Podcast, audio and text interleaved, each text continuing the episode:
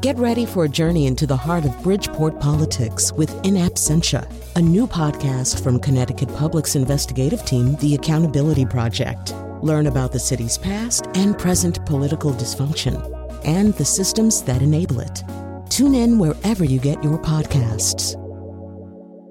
Funding provided by Joe Zimmel and Valerie Friedman. I'm Charlie Nardozzi, and this is the Connecticut Garden Journal. Even though the weather has been more summer like, it is September and the natural rhythms continue. One of those rhythms is birds are getting ready to either migrate or spend the winter here. To help our feathered friends, plant shrubs that produce berries that birds love and need for energy and survival. While birds will eat many different berries this time of year, including from invasive shrubs such as Japanese honeysuckle and buckthorn, it's best to plant native shrubs with high quality berries. Research has shown that while the calorie content of native and exotic berries is about the same, the fat content differs dramatically.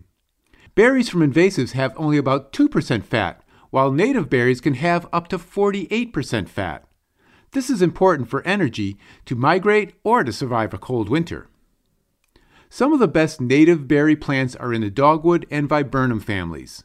Gray dogwood, red osier dogwood, and silky dogwood are some of the shrub dogwood species that produce good quality berries for birds and are easy to grow. Bush dogwoods can tolerate part sun and moist soil conditions and still grow into large shrubs for wildlife. Nannyberry, American highbush cranberry, and black haw are some of the best native viburnums for birds.